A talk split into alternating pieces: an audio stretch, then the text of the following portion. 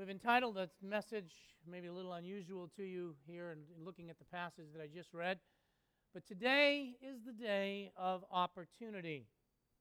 Here, as we have been in our study of the Word of God, verse by verse, and have come into chapter 7, again, you've heard this from me over and over in various passages that we've been in, but fi- I find it interesting that we come across chapters 7 and 8 in the middle of our Thanksgiving season ourselves.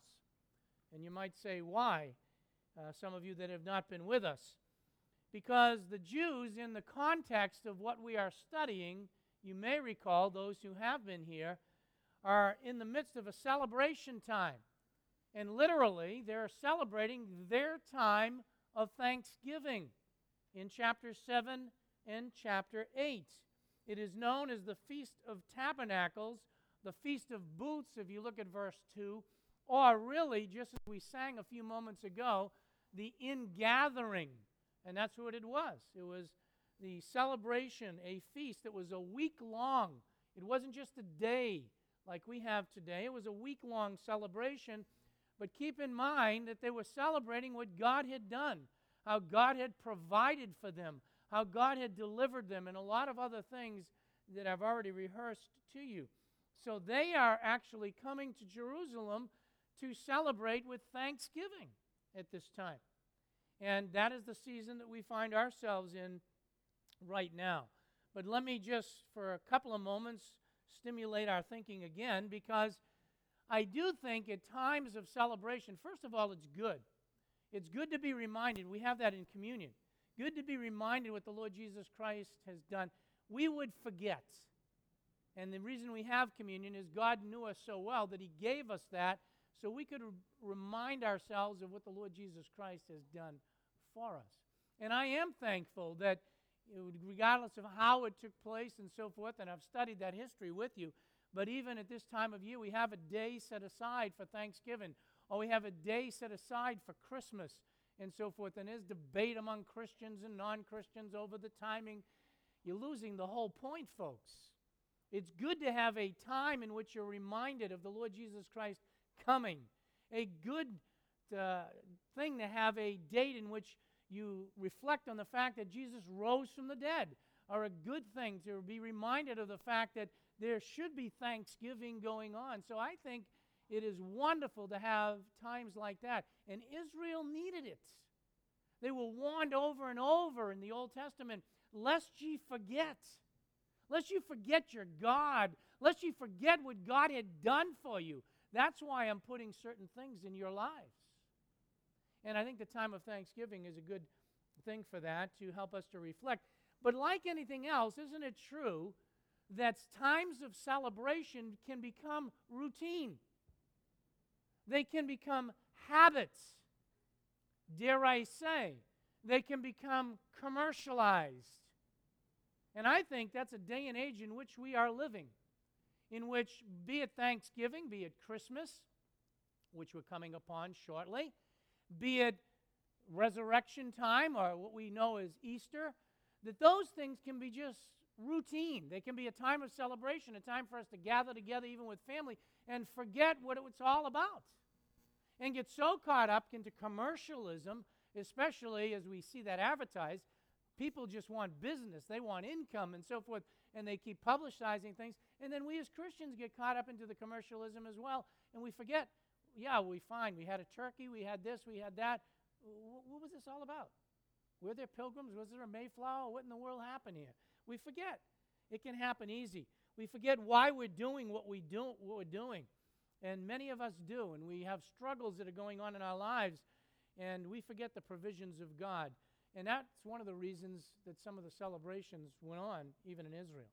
It's absolutely amazing, and I am going to deal with the text verse by verse, as uh, you know, you that, re- you that regularly attend. But it's absolutely mind boggling because even as I studied in this passage again in chapter 7 and 8, looking ahead, because both deal with the Feast of Booths or the Feast of Tabernacles, they are in the midst of celebration of thanksgiving for what God has done. And I believe as you look at the text, you find out that they were missing the greatest opportunity that was in front of them.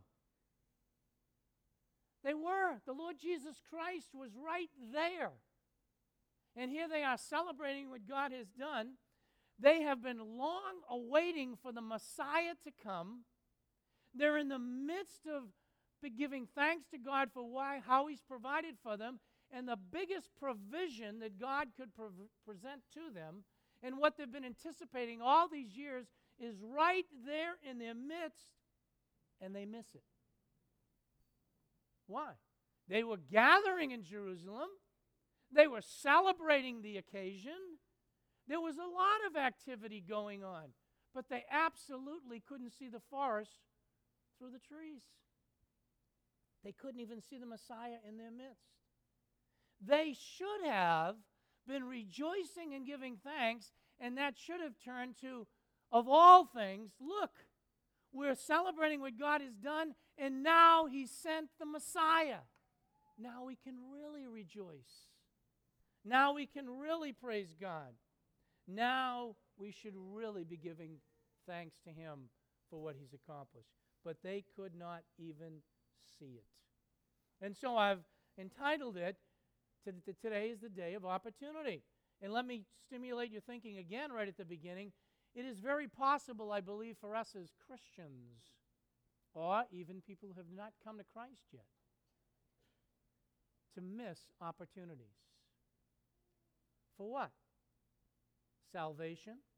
When God presents clearly through the Word of God what salvation is and how we can have a right relationship to God, it is very possible, right in the midst of that, to be going to church, to be having a time of thanksgiving, to be involved in family activities, be thanking God we got a free nation, and never come to know the God who has given us salvation.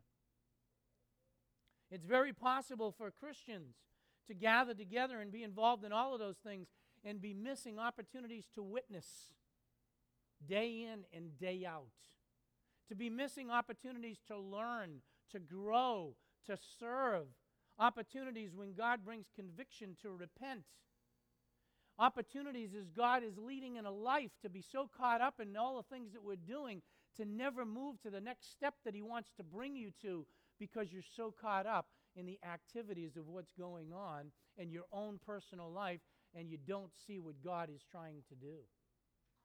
Every one of us face that, and there's opportunities. And I want to challenge us not to miss the opportunities that God gives us and to take advantage of those things and seize the day, so to speak, that expression that's used, while you can and while I can. As we come back to this text now in John chapter 7, with that kind of in our mind and so forth, in our context, they are right in the middle of the feast, you'll recall. The Lord Jesus Christ went up right in the middle of the feast. And he it has now progressed, and since it's seven days, somewhere in the third, fourth day, and in that time, Jesus has told them who he is. He's told them he's the Messiah. He's told them where he came from. He told them that he came from the Father. He came from heaven, and he came to them. He has also exposed them. He's exposed specifically the Jewish leaders. Why? Because he has exposed their plot to kill him. And he's exposed that publicly. The multitude have come. Now, they came again, like we do for celebrations. They had come from all different parts of the Middle East, and they had come into the Jerusalem area to the town of Jerusalem for celebration. And they have accused him, verse 20, recently, the multitude, of being demon possessed. Here he is, the Messiah in their midst. They've come from a time of gathering and things don't fit their particular program, and they turn around the things of God so that they have the gall, if you will, and the boldness to say that he's demon possessed as opposed to being the Messiah. How's that a twist on things? And Jesus has charged them where we left off last week when you come to verse 24, which you know what? You better start judging righteously. We make judgments all the time often wrongly. Every one of us, every one of us. And he's charged them that they need to judge things according to righteous judgment, as they really are. And we see that as he does this and presents it to them, even though they are charging him with having a demon, even though they are killing him, well, the first point in my outline to you is when the opportunities arise, we need to speak with boldness because that's exactly what the Lord Jesus Christ does. He is giving them an opportunity and he speaks with boldness in verses 25 through 27. And it may be, let me just give you this right now, since we're gathering for things like Thanksgiving, you will be gathering for things like Christmas, you will be gathering for New Year's celebrations and so forth. Let me prompt into your thinking, fellow Christians, or those who may not know Christ, to take advantage of the opportunities that God's give you to be bold. So often we get so caught up in the celebrations, and we're having a wonderful time. So were they. That we miss really what God's giving us as opportunities. We miss the opportunities to really bring praise to Him or to present the gospel to somebody else and to give thanks. As we come now to verse 25, we come to a fourth group in our text. Now, that's important to us. And by the way, if you're not careful with this, I really don't think you'll fully understand chapter 7 unless you're careful to know who's speaking and what is going on. Sometimes we take it loosely. But we're coming to a fourth group called some of the people. And you'll notice when I say fourth group, what do you mean? Who are the groups that we've seen already? Well, there are the Jewish leaders, and I won't read it, but that was verse 1, and we, we explained that to you. The Jewish leaders were there in Jerusalem. Then you recall that Jesus' own family, that was the second group, verse 3. His brothers had gone up, and they were there in the celebration, so we need to know when they're talking and what's going on. And then, as we left off last week, there was the third group, that is the multitude, verse 20. And those were people that had traveled back to Jerusalem. They came maybe from Galilee, maybe from Jude, you know, different parts of Judea and Samaria and so forth, and they came down to Jerusalem. That was a multitude of people. They had traveled. If you think of Christmas time where the Lord Jesus Christ had to go back to register, people had come to that area. And it's similar to what we have.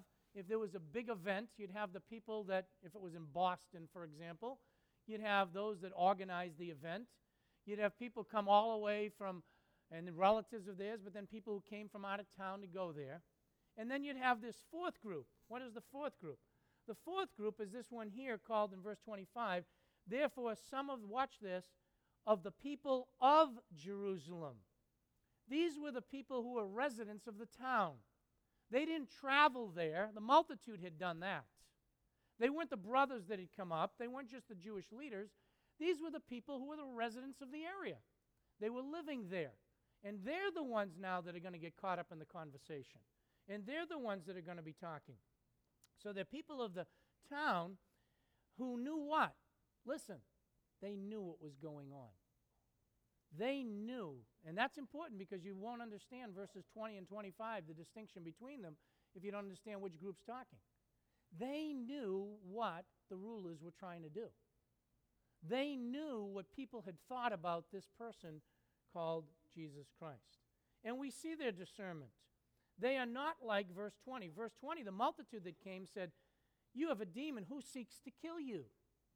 These people had traveled from different towns and so on. They come in, and in their mind, they were coming, and they did maybe not know what the plots were of the leadership to kill him. But the people of the town did. We see that because in verse 25 it says, Is not the man whom they are seeking to, is this not, excuse me, the man whom they are seeking to kill? They were the residents of the town. They're looking to Jesus Christ, and they, unlike the multitudes who came from different areas, the people who are living there say, Isn't this the guy they've been trying to get to kill? The guy that they're trying to splat, uh, and expects a yes answer, by the way. In the Greek, there's a, def- a number of different ways of presenting a question and so forth. This particular one expects a yes answer. Yeah, this is the guy. This is the one that they are trying to kill. And then what happens is they are surprised in verse 26 with the way the people are reacting to what the Lord Jesus Christ is doing. Look at verse 26. And this is where we see him speaking boldly. And look, he speaks, or he is speaking publicly, and they are saying nothing to him. First of all, let's deal with the word speaking publicly. That's a good translation. It could be translated, that word could be translated and is translated, even in English, a number of different ways. It can mean publicly, that he's speaking openly. It could mean that he's speaking confidently. The scriptures use it that way. You'll see it in a moment. Or it could be that he's just speaking with boldness, and that's a common way in which it's understood. In fact, the King James, that's the way they translate it, that he spoke with boldness in their midst. New American Standard has chosen to use the word publicly. Any one of the three, listen, is not only a proper translation, but I believe any one of the three would fit the context. They really would. And so any one of them could. He was speaking publicly, he was speaking with confidence, he was speaking boldly. Turn with me to just a couple of references on this. I'll only go to two, two different areas. Go to Acts chapter 4. Turn with me in your Bibles, Acts chapter 4, just to see the uses.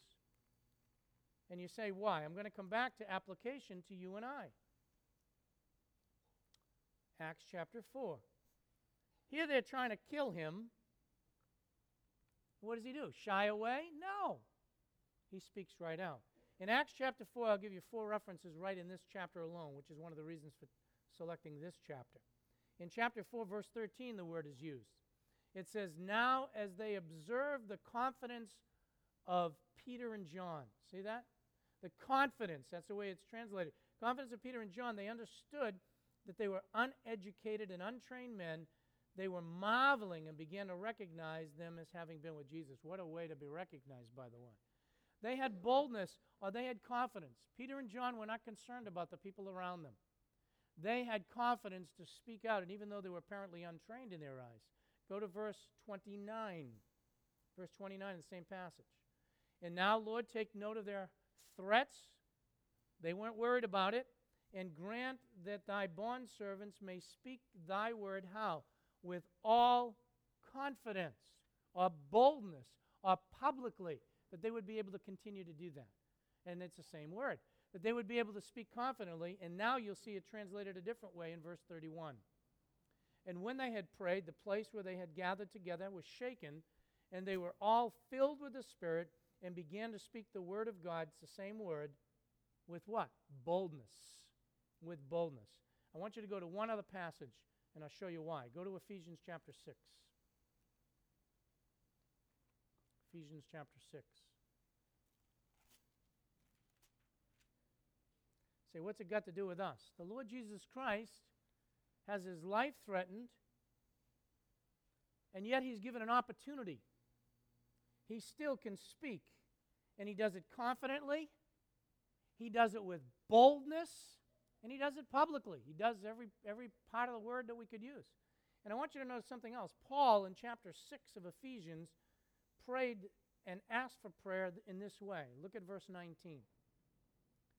He said, and pray, and this is right after he deals or is dealing with the armor of God that we ought to use as Christians. He says, Pray on my behalf that utterance may be given to me in opening of my mouth to make known, now watch how, with boldness, the mystery of the gospel. Why did he ask for that prayer? Because, like you and me, we fail to have boldness. We do.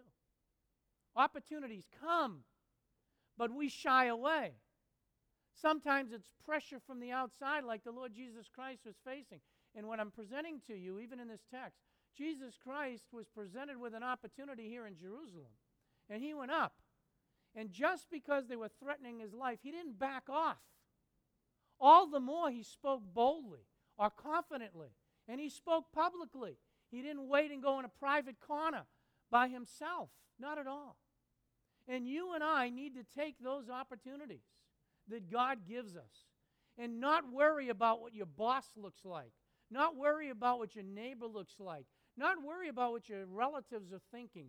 Not worry about your own personality and, and getting that in the way. Too often, Christians miss opportunities.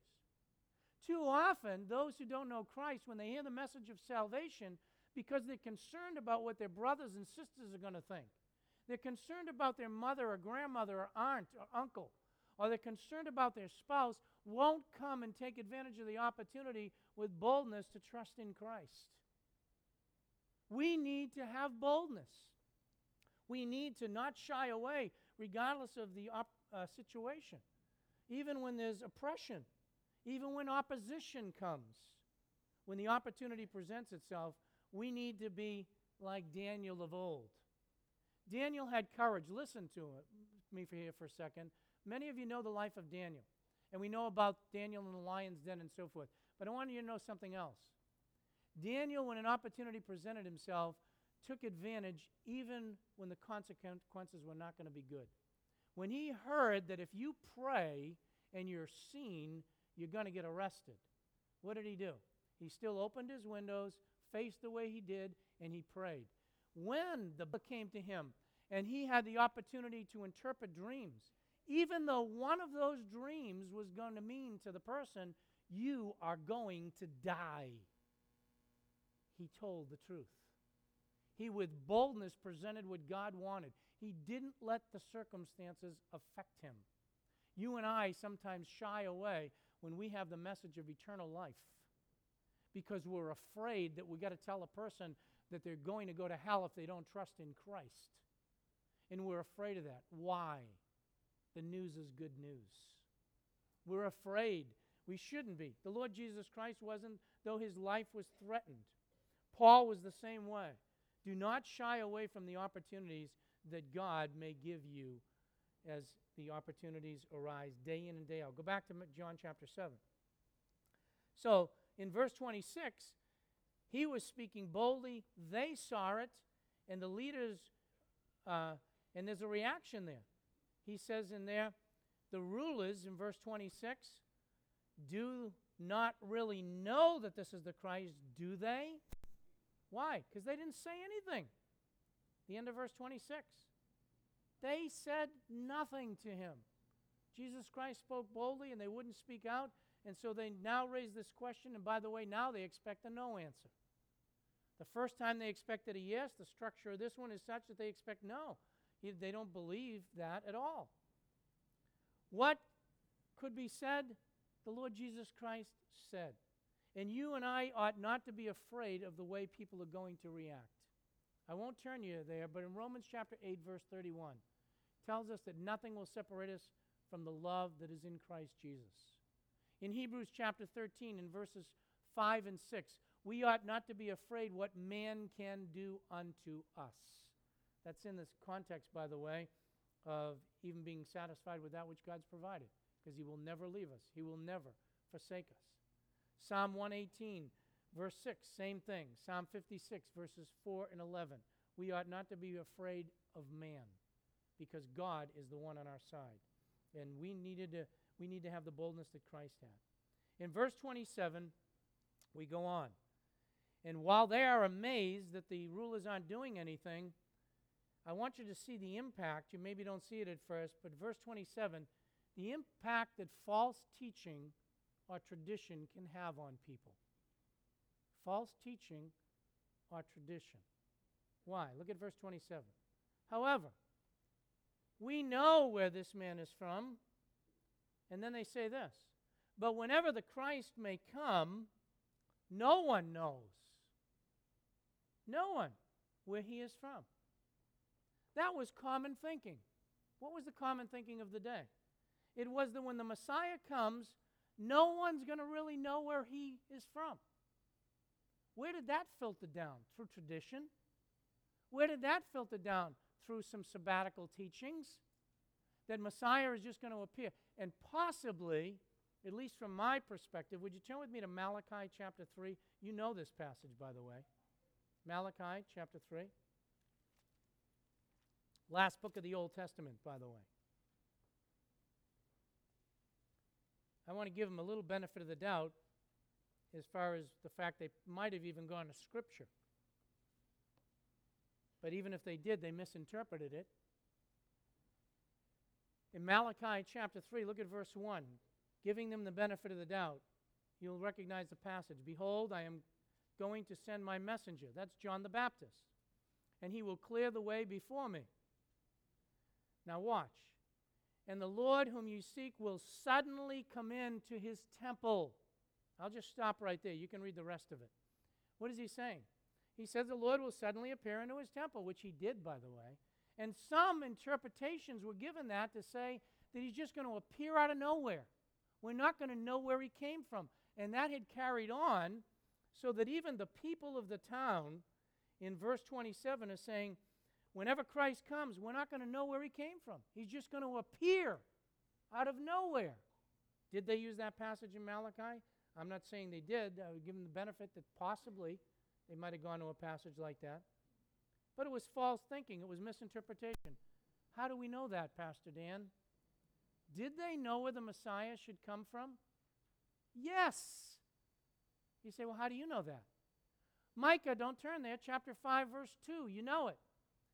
O Bethlehem, though thou be smallest among the nations, yet from you shall come forth what?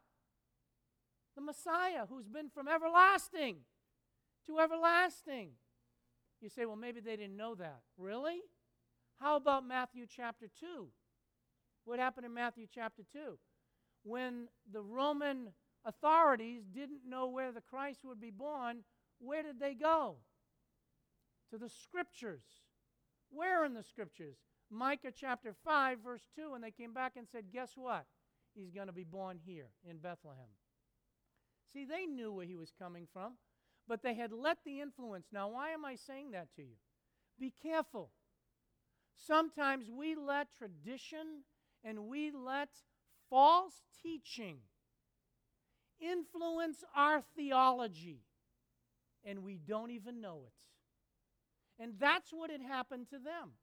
So that when the Messiah truly came on the scene, they were saying, Well, we won't know. We know where this guy was from, but when the Messiah, so he can't be the Messiah, right?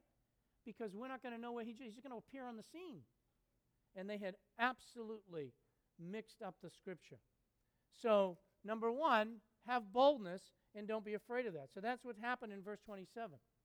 Number two, in your outline there, is don't change the message. Christ didn't. Look at verses 28 and 29. So after they raised that question, which was not true, and because they should have known where he comes from, it says in verse 28 Jesus therefore cried out in the temple, teaching and saying. Now, he's still in the temple. Now, he could have supernaturally read their mind. That's possible for Christ. I don't really think that that's the case, though, when you look at the context. I think he just overheard them.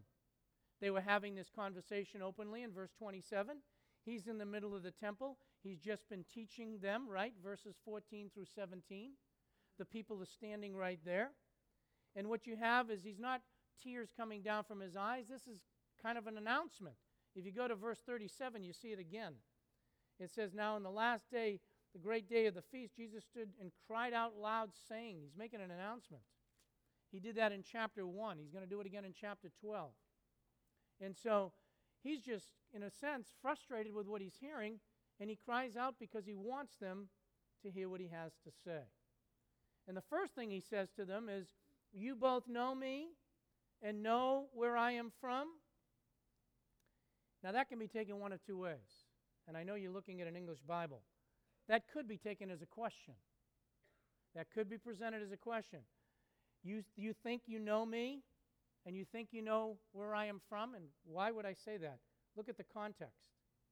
And then the rest of the verse I have not come of myself, but he who sent me is true, whom you do not know.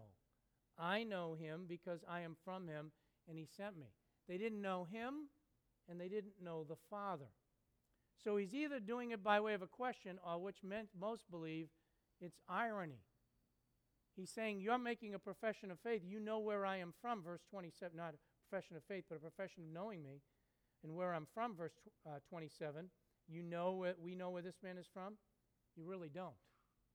Even though they had heard where he was from. And so Jesus repeats the same message. He says, I know the Father because I am from him and he sent me.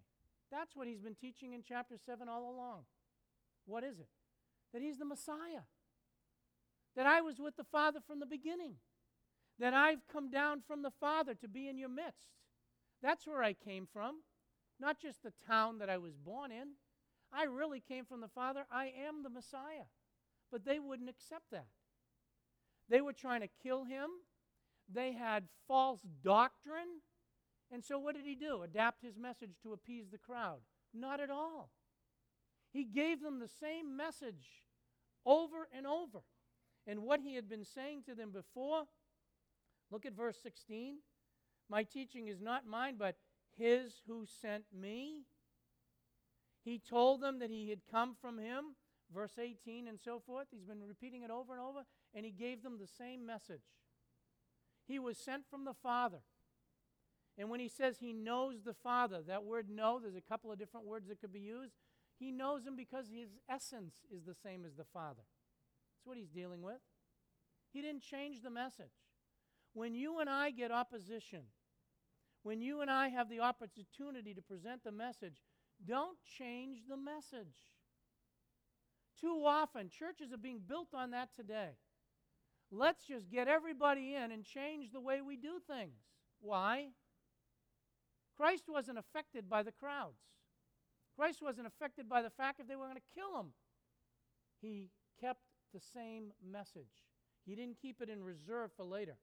Turn with me to Romans chapter 1 for a second. You know this passage. Romans chapter 1.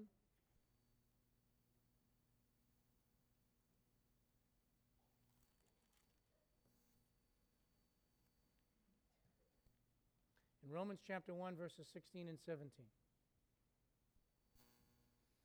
For I am not ashamed of the gospel. Why?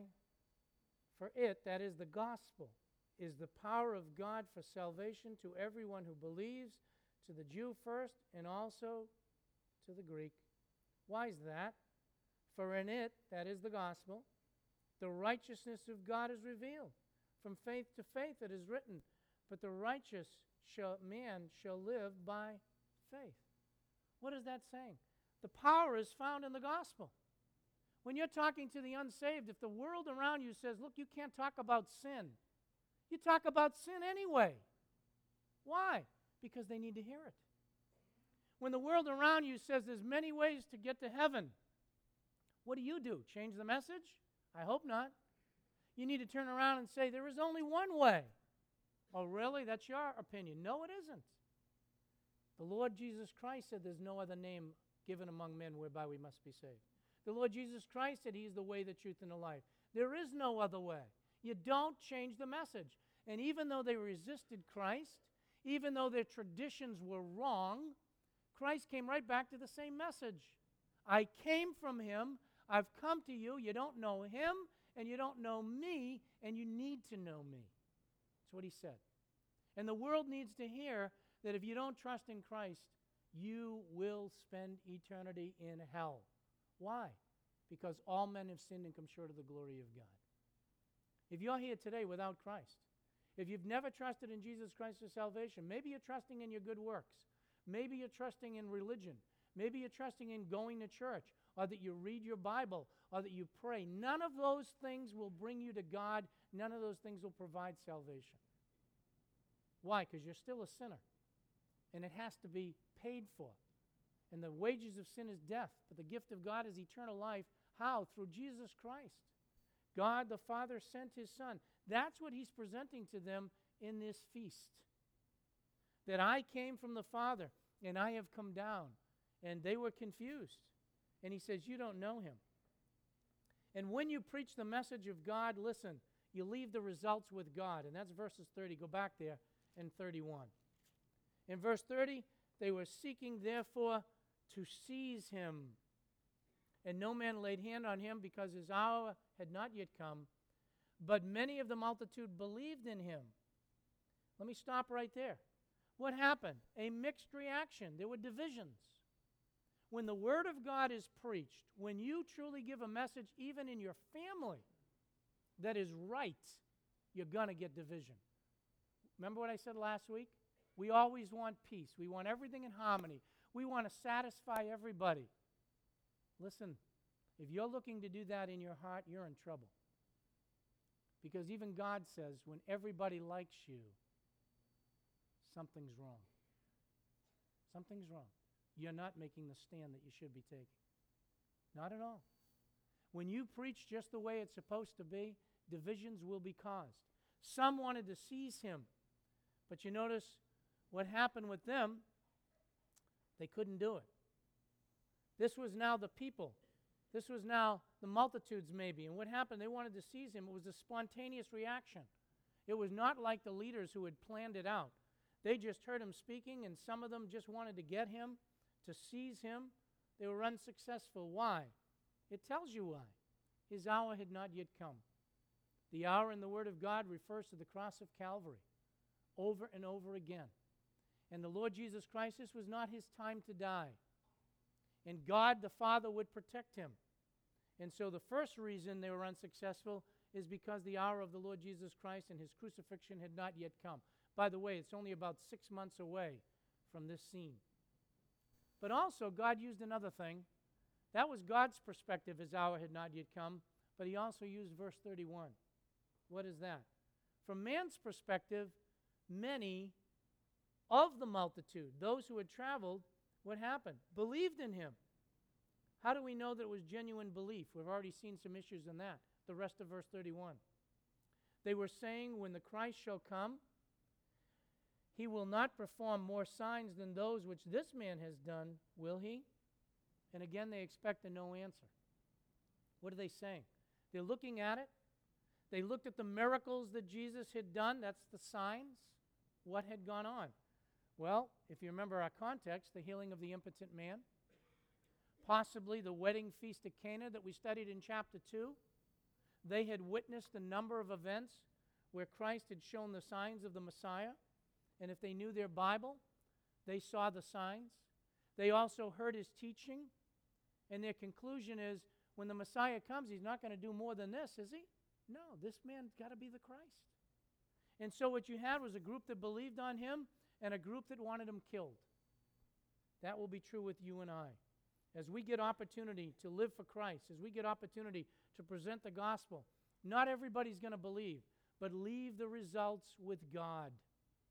Our job is to preach the message. Listen carefully for a second here. In Ezekiel chapter 33, I'm not going to turn there. In Ezekiel chapter 33, God is speaking to Ezekiel and he says, I've made you a watchman over Israel. And that is application directly to him and over the nation of Israel. But he said this in the first 11 verses. He said, Ezekiel, he said, if you go and warn the people and you give them the message that I have given, and they don't repent, it's going to be held at their blood on their hands. But if you go and don't preach the message, and they go to hell, basically, what'll happen is I'll keep their blood at your hands because you didn't do what I told you to do. Now, we can look at that. We can focus in on Israel. I understand that. But you know, that's what Christians are doing today. They have the message, and we're watchmen over the Word of God. We have the good news of salvation. We have the opportunity to bring it to the unsaved. And sometimes we hold on to it. And you know what? The unsaved, if they continue to die in that state, they'll go to hell. But the Lord will remind us you didn't give forth the message. And you say, Well, I'm not instructed to do so. Have you looked at Acts chapter 1, verse 8 recently? Have you looked at Matthew chapter 28 recently? Have you looked at the example of that you find in the book of Acts? We have a message to give, and we're not to change the message. Jesus Christ did his job. He not only went to the cross of Calvary, but he brought the message, and he kept it the way it should be kept. And what happened was some believed, and some did not believe. There's a warning, verses 33 to 36. Let's wrap it up. Jesus therefore said, For a little while, and what? No longer I am with you. Then I go to him who sent me. He's talking about his return to the Father. He's talking about his ascension, verse 33. But notice verse 34. You shall seek me, he's talking to those who wouldn't believe, and shall not find me and where I am, you cannot go. I find it interesting that in verses 35, the Jewish leaders don't even go themselves. They send others to seize him. They won't do it. And also, we find out that they didn't understand this statement that he says, according to verse 36. But Jesus had warned them. The message had come forth, and the day is going to come in which it was too late for them. Let me bring it home. If you're here today without Christ, and you've heard the gospel preached by your spouse, by your children who have come home with a message, by a pastor from a pulpit, a Sunday school teacher, a Bible study, and you're saying, well, then someday maybe I'll believe, but right now I'm not going to believe, today is the day of opportunity. There comes a point in time in when God's long suffering runs out, and your opportunity for salvation will go. That's what Israel's being confronted with. In Matthew chapter 23, verse 27, you can mark it down. In that passage, we find the Lord Jesus Christ weeping over the nation of Israel. And he cries out and he says, Oh, how long I have reached out to you, and you were not willing. And it was too late.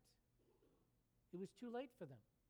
In this particular passage, the leadership is being presented with it is going to be a point in time in which you're still going to seek after me. And by the way, the Jews are still doing that today.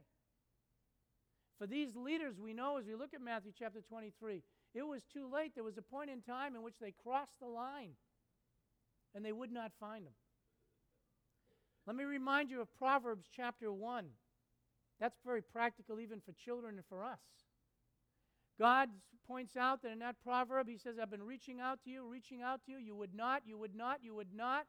Now you're in the midst of a problem and you're crying out to me, and I won't listen. In fact, I'm going to laugh at your calamity. Because all the times I reached out to you, you would not listen. Now, we can very easily put that to the unsaved. In Isaiah chapter 55, you had that responsive reading. There was a reason. In verses 3 and verses 6 and verses 7, it dealt with the same type of thing. God's desire is for the unsaved to repent, to turn from their wicked ways. I referred to Ezekiel 33. That's what God says. I have no delight in sending people to hell, no delight in punishing the wicked, but He has to because of His justice. His des- delight would be to see you turn and repent. Today is the day of salvation, and I don't mean to take Hebrews chapter 3 out of context or chapter 4. But today is the day of salvation. You have no guarantee of tomorrow. If you're sitting in this auditorium and have heard the message of salvation and have yet to trust in Christ, this is your opportunity. Seize the opportunity. Believe on the Lord Jesus Christ. But, fellow Christian, let me close with this. While in the context, that's what Jesus was saying here. And in the feast, we're still in the middle of the feast. He's crying out to them and say, telling them, You know me. They're still thinking earthly. Where's he going to go and hide, verse 35, that we can't find him? They missed the whole point. And that was the point that he was bringing out to them, that they knew him and he was given the right message. But, fellow believer, how many times are you given the opportunity to speak for Christ? How many times have you sat under a message, maybe at a home Bible study, maybe your own devotions, and God was using the Word of God to bring conviction either about your witnessing or something He wanted you to do, and you're pushing it off. You're pushing it off. You're pushing it off. This is the time of opportunity. You say, Someday I'll serve Christ. Someday I'll have the boldness to witness for Christ. Someday I'll get around to this. And the day never arrives. Why? You get wrapped up in celebration, you get wrapped up in the things that you're doing, and it never comes along. And then comes the judgment seat of Christ for believers. The judgment seat of Christ in which you have to give an account. Then what excuse are you going to give to the Lord? Well, I was too busy. Well, you know what happened in my family, how I needed to attend to this. Well, you know, I knew you were tugging at my heart to go, but I, I just had to do this, Lord. Really? You won't be able to say any of that. The opportunities are seizing, being, should be seized every day. This is now Sunday. Do you know that whatever opportunities God gave you yesterday are now gone? You'll never get them again. They're gone. You can't live in the past. You and I, even as believers, need to live for Christ. And we're living in a day and age in which Christianity is going about looking like the world, and people are just caught up in their own lives and are pushing Christ out the door of opportunity in their life. The message doesn't change. When it comes to person, personal witnessing, give the same message Christ did. When it comes to serving Christ, seize the opportunity now. We are to walk about circumspectly. We are to seize or redeem the time. We're to take advantage of it now. And I challenge you, even with that, for one small application. Here we are in the time of Thanksgiving. Are you going to tell me, fellow believer, that you can't publicly give thanks to God because you're too nervous? You publicly can't tell others about what God has been doing because you're afraid? Really? Don't you think the same God that saved you can give you the strength? We let opportunities like Thanksgiving go by, and we'll do it maybe one on one with somebody, but we can't go any further. Why? Because of fear, and you miss the opportunity. We ought to, as Pastor Chris was talking about today, walk out of here as Christians and be praising God for salvation. Witnessing ought to come very easy, no matter who it is, no matter what the circumstance, because of what our God has done for us. Let's close in prayer. Our Father in God, I thank you and praise you for giving us this view of what went on in the temple. Here it was, even the crowds and the multitudes and the leaders came in, and as the Lord Jesus Christ was in their midst, and they had the opportunity to trust in Him. Praise God that some believed. Many in the multitude were trusting because they looked at the evidence, they looked at the miracles, they looked at His teaching. But, Father, still there were those that were hard hearted, looked at their own traditions, their own confusion of doctrine. They looked at the pressures that were around them, and they didn't like the same message that Jesus Christ was giving. Father, let that be a reminder to us that we need to seize the opportunities. And even like the Lord Jesus Christ, who had boldness and had clarity of thought and spoke publicly and openly with confidence, help us to give the same message over and over regarding salvation. Help us not to be afraid to witness. Help us to seize the opportunities that you give us. But even more than that, as Christians, help us to seize the opportunities in every way for the way you want to lead in our life. Maybe it's a direction you're leading of service. Maybe it's calling to a mission field. Maybe it's being called into full time ministry in some capacity. God, help us not to resist. Help us to seize the opportunities. And I pray, Father, and ask that if there be in our presence just one person who does not know Christ, oh, Father, help them to see that today is the day of salvation. Help them not to push it off. Help them not to close their ears or their eyes to what you're doing. But help them, Father, to come, to repent, to turn to the Lord Jesus Christ. Might you do a work in their heart so as they come to the Lord Jesus Christ, they will see that He in no wise will cast them out. And that, Father, they can have forgiveness of sins and the gift of eternal life. Thank you for the opportunity to be here today. And we pray that this Thanksgiving, this week, we would have, be having a week of praise that is obvious to all around us as we give praise to your name. We ask this in Christ's name. Amen.